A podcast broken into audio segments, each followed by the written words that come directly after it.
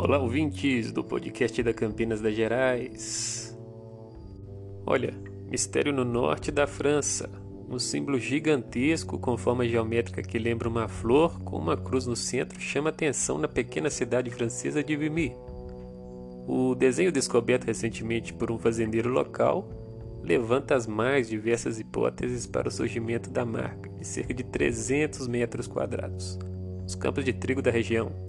Há quem diga que se trata de uma obra de arte extraterrestre. Segundo pessoas que compareceram ao local, o símbolo é uma cruz em referência aos Cavaleiros Templários e ao passado turbulento da região. Foi devastada pelos combates na Primeira Guerra Mundial.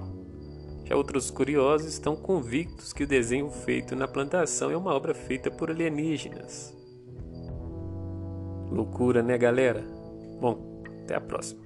E claro, meu muito obrigado ao Olhar Digital e ao Cesar Schaefer, postou essa matéria no último dia treze.